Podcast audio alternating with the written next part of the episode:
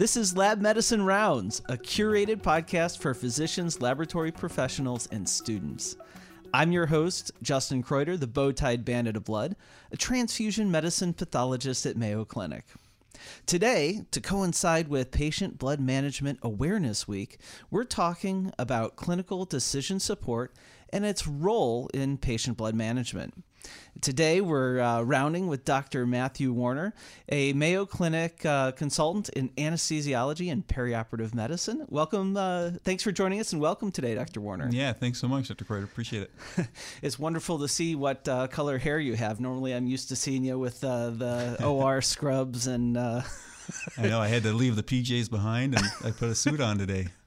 So, so to kick us off, uh, what is clinical decision support? If you could unpack that for us, and, and then how does that fit in patient blood management? Sure, uh, happy to talk about it. Clinical decision support is um, an information technology based approach to providing clinicians uh, with appropriate information um, based on general knowledge, medical knowledge, is also patient specific information as garnered from the electronic healthcare uh, record, mm-hmm. and providing that to clinicians integrated into their workflow at the appropriate time and in the appropriate manners so that it can enhance their decision making for a given patient. Mm-hmm. Now, clinical decision support is applicable to a wide variety of different medical problems. It spans different medical practices. Patient management is one area where clinical decision support has been utilized and it's been pretty rudimentary, to be honest, in, in mm-hmm. patient blood management. Uh, most of it's been based on giving uh, clinicians tools for when they order transfusion therapies. For example, it might provide them with guidance about uh, what is appropriate uh, clinical transfusion guidelines that we'd recommend for mm-hmm. a given patient or patient population, and then also integrate some of the information from the patient's health record. For example, the patient's most recent hemoglobin is X number within the last 12 hours. That is above what we'd recommend as a as a institutionally endorsed or nationally endorsed transfusion guideline for this therapy. You know, and and it retains the autonomy of the clinician. Mm. The, where the clinician is still able to make what they think is the appropriate choice for the patient, mm-hmm. but they're being informed by these directed, uh, integrated uh, tools to help them make the best decision. So as, as you know, my heart goes uh, pitter patter for education. And what you're saying, in part, it, it kind of sounds like um, in the education world we, we talk about just in time education. Mm-hmm. And I was wondering if you could kind of compare and contrast. Uh, how is uh, clinical decision support similar to education? How is it uh, a little different than than just straightforward education? Sure. So certainly education is a big component of clinical decision support. So what mm-hmm. you're drawing on is you're drawing upon general medical knowledge, evidence-based guidelines, you know, the best information available for the given problem. So you're drawing upon that information, and you're trying to deliver it to the clinicians at the right moment when they're working in their clinical workflow in mm-hmm. front of patients. Now, educational efforts, so certainly there's education involved there because we're trying to educate providers and provide them with the information, hopefully not for the first time, but provide them with the, the relevant information at the time of making decisions. Now, most educational efforts, there are great educational efforts that happen in clinical workflows at the right time, but a lot of educational efforts extend beyond a, a clinician's day to day practice, right? So there's you know educational training in person sessions simulation sessions there's online training modules everyone completes at certain times. Mm-hmm.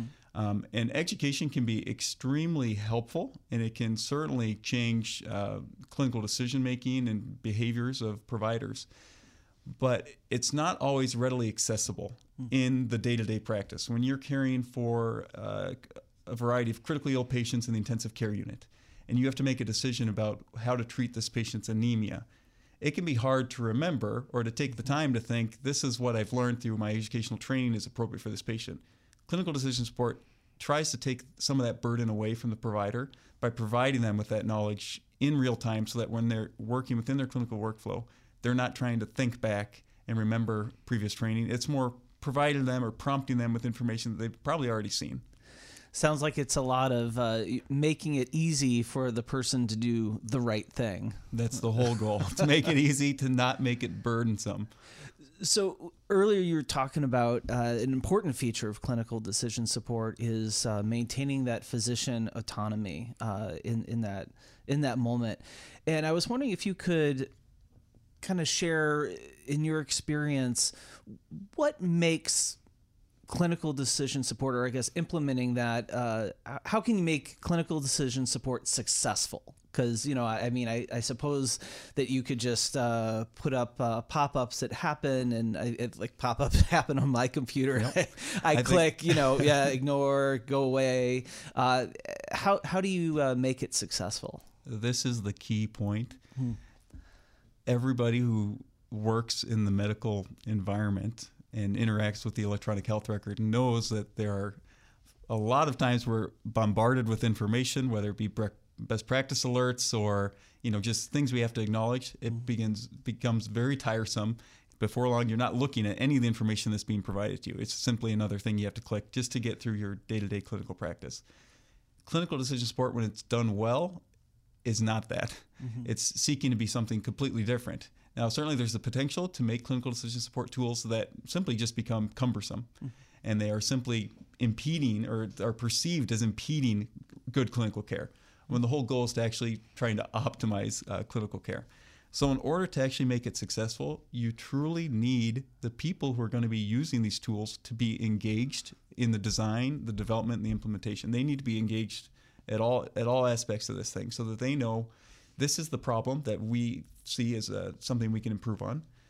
We need new tools to help us improve, and we need them delivered in this fashion so that it's not another click box that we have to get through. It's something that's actually meaningful and is actually mm-hmm. informing our practice. So you can't just have this designed by a bunch of uh, IT technologists that are say that we say, you know, as a patient with management leadership, we recognize that this is a problem. We're transfusing too much plasma. Come up with some rules, and we'll throw them together that doesn't work because clinicians aren't going to buy it. You need them engaged. You need them involved in the design and creation of these things.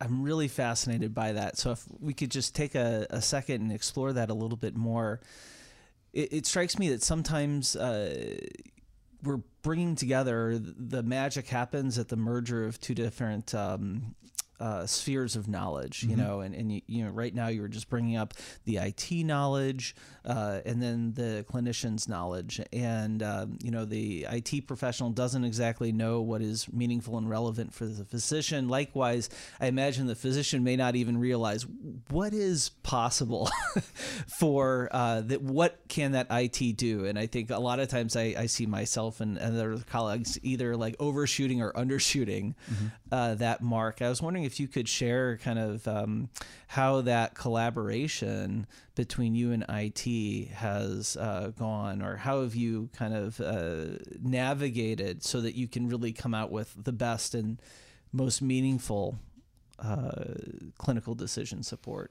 Yeah, so it goes absolutely both ways. So we a lot of times assume that things are possible that aren't is usually the case and that I've seen where we say, how hard can it be to build a rule where the patient has this in their medical record that it either triggers this or doesn't allow this?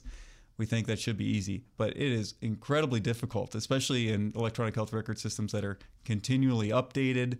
You know, they do an update and all of a sudden what worked before does not work. So there's a ton of moving parts. There's a ton of support and time and money that needs to go into these things if you're trying to sustain it on your own. So it's a lot of work from the information technology side. The for the information technology side, looking at the clinicians, I think uh, it hasn't been my experience that they've been saying, well, why don't clinicians just do this or follow the rules? I think they truly, the folks that I've worked with, recognize that we would like some clinical insight because we understand how to create the rules and the processes. But number one, we need to know what's the knowledge that we should integrate into the rules. And number two, how do we actually put it in the clinician's workflow? And I think with that in mind, um, it's been pretty successful here at Mayo just because our um, some of the core leadership of our patient management efforts are clinicians. Uh, Dr. Daryl Kor, for example, has been heading this for a long time. I've been helping him as well, um, and we've brought in you know surgeons, uh, medicine doctors, pediatricians, uh, laboratory medicine, transfusion medicine personnel, everyone who's involved from different areas, to really say this is what would work in the workflow and this is what would not work from any aspect of our patient management efforts, but certainly from clinical decision support as well. Fantastic. I, I hear you saying right, the engagement is, is essential for success. I hear you talking about starting with, or I guess if I can paraphrase you, starting with what's the purpose rather than uh, walking in the room as, as the physician saying, all right, IT person, this is what I want the, the rule to do. but, you know, this is my purpose, this is my meaning behind, and let the IT person come back with a, a solution let's just flip this around and talk about the pitfalls of implementing uh, clinical decision support, either from experience that you've had uh, personally here or uh, talking with colleagues at other areas. What are some pitfalls that we should share with our listeners that might be thinking about clinical decision support or might be thinking about improving upon the clinical decision support they already have? Sure. So there are many pitfalls of clinical decision support. So we've touched on some of these already. So number one, making something that's cumbersome to clinical workflows is probably the biggest pitfall, uh, and not having the appropriate people involved when you're creating them. But beyond that, clinical decision support itself uh, is not always uh, immune to provider choices, right? So we want to keep autonomy for providers. So, say someone orders, for example, I'll give you an example of ordering a red blood cell transfusion. Very basic clinical decision support. You, you go to order a red blood cell transfusion, it provides you with the most recent hemoglobin value, for example, for a patient. It says this is either above or or outside of what we consider a normal transfusion uh, guideline. Please, you know, select what you what is your indication for transfusion. We give you five choices. We give you an other category, so you can clearly fill in. You know, I'm doing this because of this reason, which might be unique, or no, this patient has you know an acute coronary syndrome, so this is why I'm transfusing a little bit higher, whatever it might be what we've found is that even in our best efforts to make this integrated, providers, when they still have this autonomy to make choices, they often will just click a box to click a box. So even though they say, we say the hemoglobin is, we know the hemoglobin is eight and a half, they'll click the box that says hemoglobin's less than 7 mm-hmm. you know and so we did a very interesting project where we went back and we reviewed the concordance rates between what was selected through the clinical decision support and then the physician uh, computerized physician order entry and what was actually occurring in the medical record. And in many cases, it's good. Concordance rates are high, 80, 90 plus percent for certain conditions, uh, pediatric congenital heart disease, those sort of things. But for others, it's very, very, you know, variable. So we had for certain things concordance rates less than 30% for what was actually occurring in the medical record and what providers were selecting. Dr. Warner, you're breaking my heart here.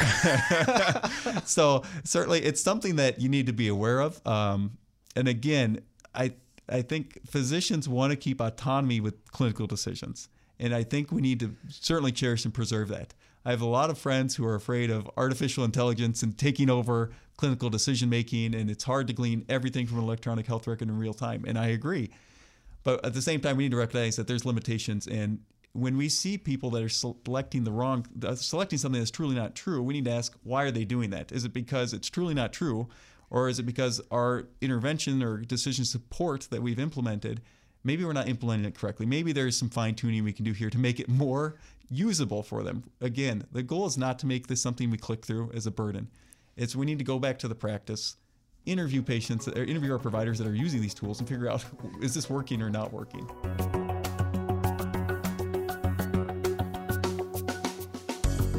Learn how Mayo Clinic implemented a fully integrated patient blood management program, including the use of clinical decision support guidelines, analytics, and patient blood management practices. For additional information, visit nationaldecisionsupport.com.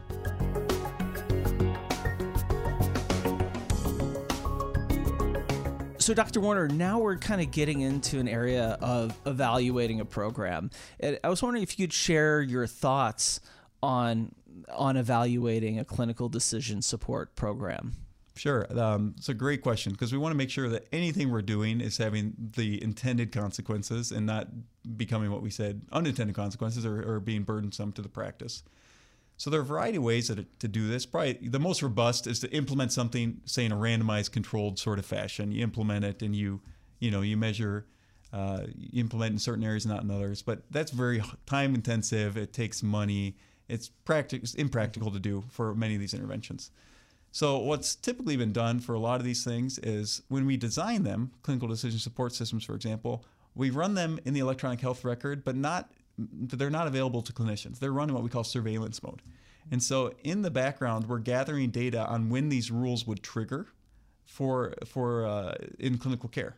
So we can see, you know, how many times a certain decision support rule might show up in a in a clinician's workflow, um, what the potential consequences might be from the decisions they might make and from of those that are actually made. So we run a lot of this stuff in surveillance mode before it ever goes live, and make sure that we're triggering at the right times and that there's no bugs and before we implement it. Now, when you implement, then what we typically want to do is you want to look at changes in behaviors, so provider behaviors, and also in clinical outcomes for patients, because we got to keep this focused on the patient. So we say in the in the year preceding the implementation of our clinical decision support rule, here were our transfusion behaviors. Here were you know how we, the laboratory values before and after certain things. Here were the hospital lengths of stay, certain patient outcomes and we really monitor that very closely before we implement. And then we repeat the same thing in a period after implementation. And we truly, the whole goal is to say we're improving or we're at least not harming patients by mm-hmm. what we're doing. And then something we haven't done as much, but I think is very important to do, is to do more of this qualitative assessment of the of the folks that are actually using these tools, right? So we've designed these tools, we've designed them with input from clinicians. Now that we've implemented them, we want to go back and actually talk to the practice and say, hey, tell us about the, this the new clinical decision support that's been implemented. And what are the what are the what are the the potential roadblocks that that impede the workflow for you, or is it working great, or what are the things that aren't working? And so by doing that, we gain a lot of insight just by talking and, and even observing practices uh, and how patients are or how providers are actually using these in their daily workflow. Well, that really resonates with me because you know it, it, sometimes it strikes me as it's really hard or difficult to get meaningful numbers. Uh, you know, one, two, three, four, five. What's the? I think going back to really, if you're going to get meaning out of the information, I think a lot of that qualitative uh, information, because it sounds like you're automatically going to have a lot of quantitative yep. information from the process running itself, but you really need some qualitative information to put some context uh, for that. Absolutely, and that's the thing. There's in published literature, there's plenty of quantitative sort of information about CDS in patient blood management space, for example. Even at our own institution, we've published some stuff about changes in transfusion behaviors and some healthcare outcomes after implementation of certain things, such as moving, you know, default transfusion numbers from two to one unit, those sort of things. But this qualitative aspect is something that we are interested in exploring more, and we've had these conversations, but it's not something that's widely published or widely known. And I think there's a ton of knowledge to gain just by sitting with people and having focused, really uh, structured interviews or semi-structured interviews with these folks. Well, let's dive into this a little bit then. So, so uh, now let's let, widen the scope a little bit, uh, and and you know, patient blood management uh, as the playing field. Uh, you've been in this area for uh, several years now. You've published multiple times in this area and, and given many wonderful presentations. What has surprised you most about patient blood management? It's a great question. Um, I think there's a very common misconception of patient blood management simply being a bunch of folks that just want to take away transfusions.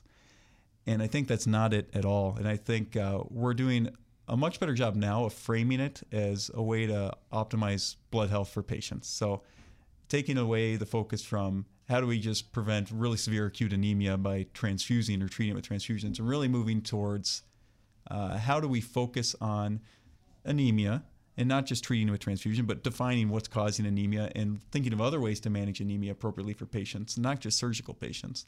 And also extending this out to hematologic abnormalities, coagulation issues, platelet disorders or dysfunction, and so, what's been surprising is that I think we've brought a lot of people on board with it now that are starting to understand the bigger picture. Um, and I think a lot of the people that are initially, you know, a little suspect of some of the activities are, I think, now coming along nicely, and we have great representation from all these different areas. So the surprising thing was probably some of the initial reaction to some of the activities, but I think it's really grown, and um, it's been very rewarding to see that uh, we're having difference, uh, making a difference in it's a win-win for both our institution and you know saving resources and um, there's probably some financial implications associated with transfusion uh, reduction and things of that nature, but also we are certainly not harming patients. In many instances, we're probably doing the right things for patients by trying to optimize their outcomes. So I mean, I I, uh, I was a water polo player back in the day. Team sports uh, are really in my blood like you're saying, it's it's really um, there's a lot more of a team that's come and now coalesced uh, around patient blood management. Mm-hmm. Given that, where do you think the future for clinical decision support is now that we've got all these uh, team players in on the team, so to speak? Yeah, so I think more and more people are interested in building more sophisticated clinical decision support uh, sort of mm-hmm. approaches. So instead of saying, you know, most of them are created for transfusion orders and things of that nature. But instead of that, saying, you know, give us some diagnostic support tools for when a patient has anemia during their hospital stay. You know, what what should we be doing to either evaluate this or manage it non-transfusion based approaches? Or when you recognize in the electronic health record that a patient has a certain disease condition, to provide them with certain um, uh, protocol-based uh, order plans, for example, that say, you know, given this patient's condition, consider these therapies rather than these therapies. Um, or even beyond that, um, a lot of the data analytics that can come from clinical decision support can help figure out patients at risk for complications of transfusion, for example, transfusion uh, associated circulatory overload, for example, or things like that, and really trying to tailor uh, some of the clinical decision support to specific disease conditions that patients have. I think that's kind of where the future lies with uh, clinical decision support. All of that takes a tremendous amount of IT resources and money and structure. And so it's not possible for every place to do this, but uh, there are ways to get around that. And with lots of different medical systems moving to unified electronic health record systems, for example, there's opportunities to have stuff that translates well between different practices. Wow seems like uh, the scalability potential is is just uh, really the uh, opportunity we have in front of us. Wow.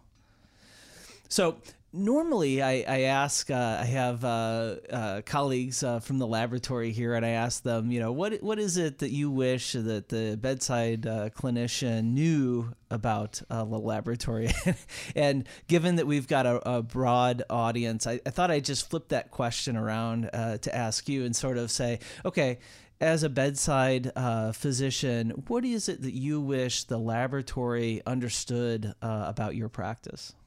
It's a very great question and probably a loaded question too, but it's uh, one that I, I think needs to be asked. And I think laboratory medicine folks, whether transfusion medicine or just laboratory medicine, um, and clinicians, we all need to get on the same page. So I think we all would benefit from spending time working together and even spend some time visiting physical environments that we, we each work in.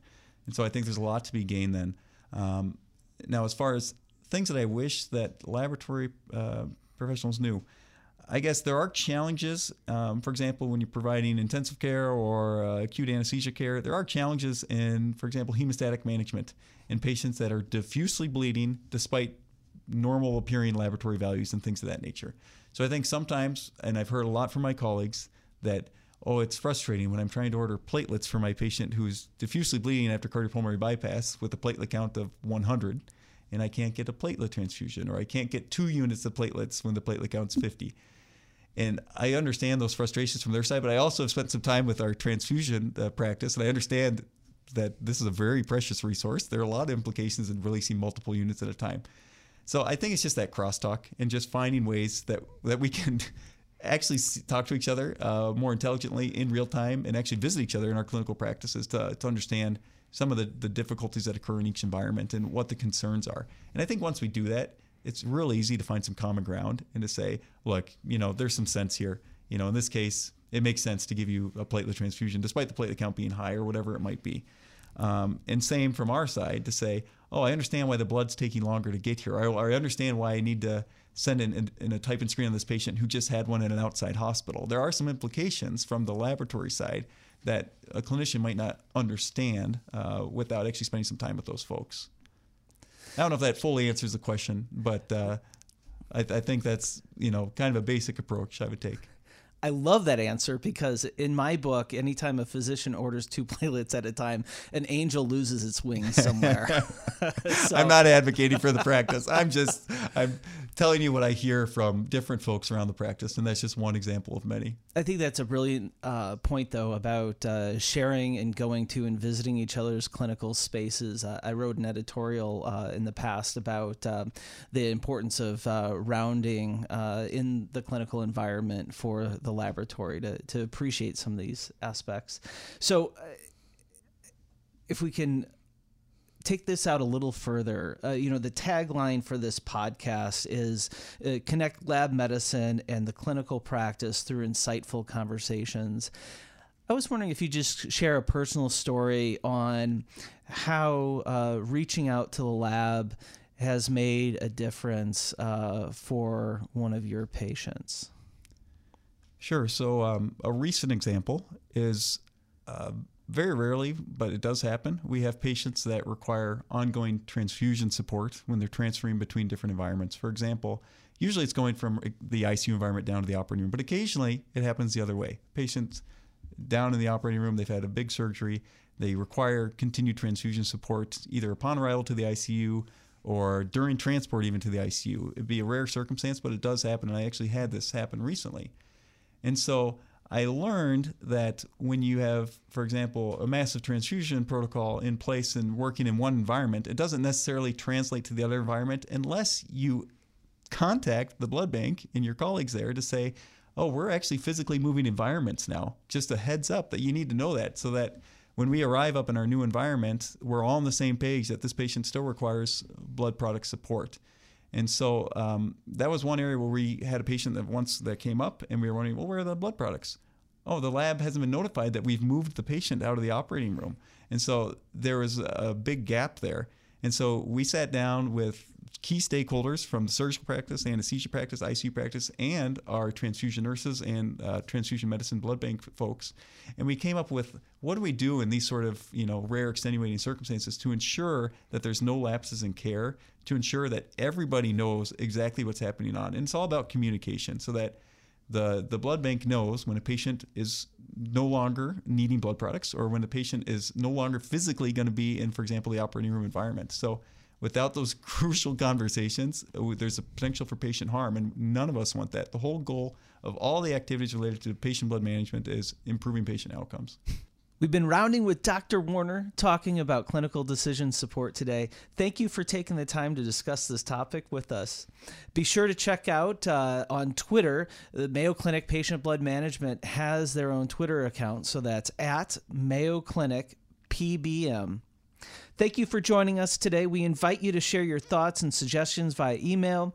Please direct any suggestions to MCL education at mayo.edu and reference this podcast. If you've enjoyed Lab Medicine Rounds podcast, please subscribe. Until our next rounds together, we encourage you to continue to connect lab medicine and the clinical practice through insightful conversations, especially this Patient Blood Management Awareness Week.